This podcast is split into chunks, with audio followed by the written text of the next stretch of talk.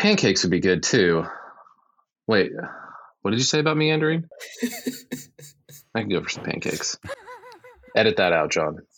I think every time we say edit that out, John, he starts the episode with it.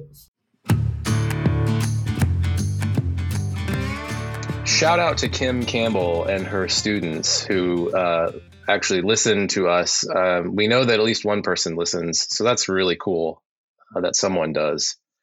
Yeah, we appreciate that. Yeah, we really yeah. do. And we apologize for this episode. This this one probably has less academic purpose than some of the other ones. Or more. Or potentially more, if you're in philosophy. That's right. And you all should be. Again, I don't like to should people, but you should be.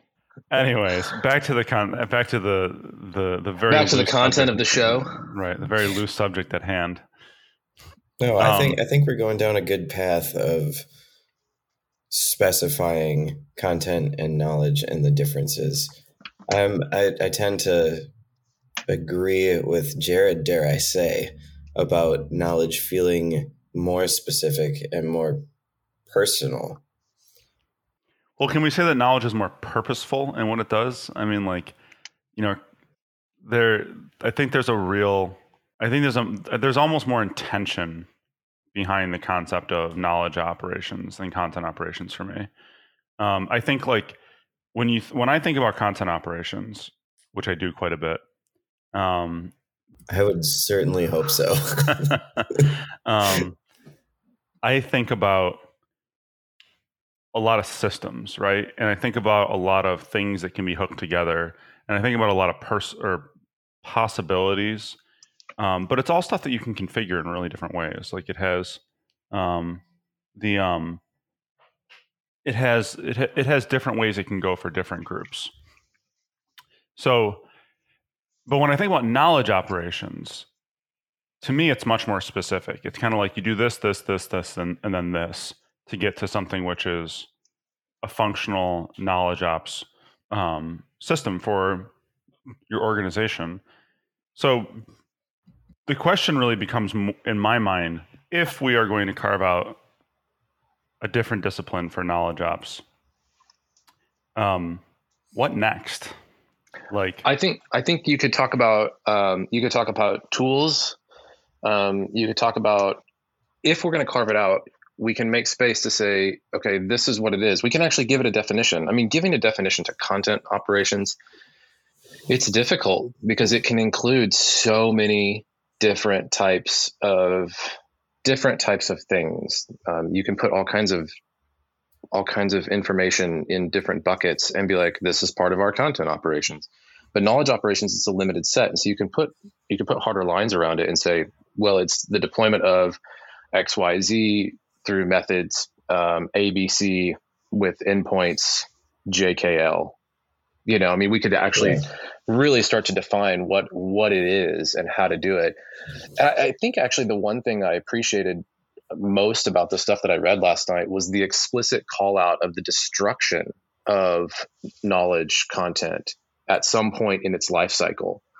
I mean, how many people talk about that? Like, there's a lot of stuff out there and we don't ever talk about, we talk about how to make things easier to find. We don't talk about cleaning up what we've put out there because it's incorrect or it needs to be removed because those technologies are um, outdated and nobody uses them anymore. But I appreciated the fact that they explicitly called out the destruction of information. Yeah, I think, um, I think that's a valid point, you know, be it somewhat tangential. Uh, but I do think it is, it's something that you could absolutely kind of fold into, you know, the core competencies of a knowledge operation, right? Um, and I think that, but I actually think you're seeing some of that more broadly in content ops th- these days too, because there's becoming more of a recognition that S E O depends on um, removing content as well. And kind of, you know, when it comes to, you know, what probably is the broadest sense of content operations, it's all S E O driven, um, really at its core, right? You know, like, I mean, we may not like that case. We might not, may not like that fact, but I mean, like it is, it is there. Google runs it, man. Yep. You know, at the end of the day, we are all bowing down to, to our Lord Savior, indexer Google. Um, yeah. The number one operations thing we do is search engine operations. Like, mm-hmm. Yeah.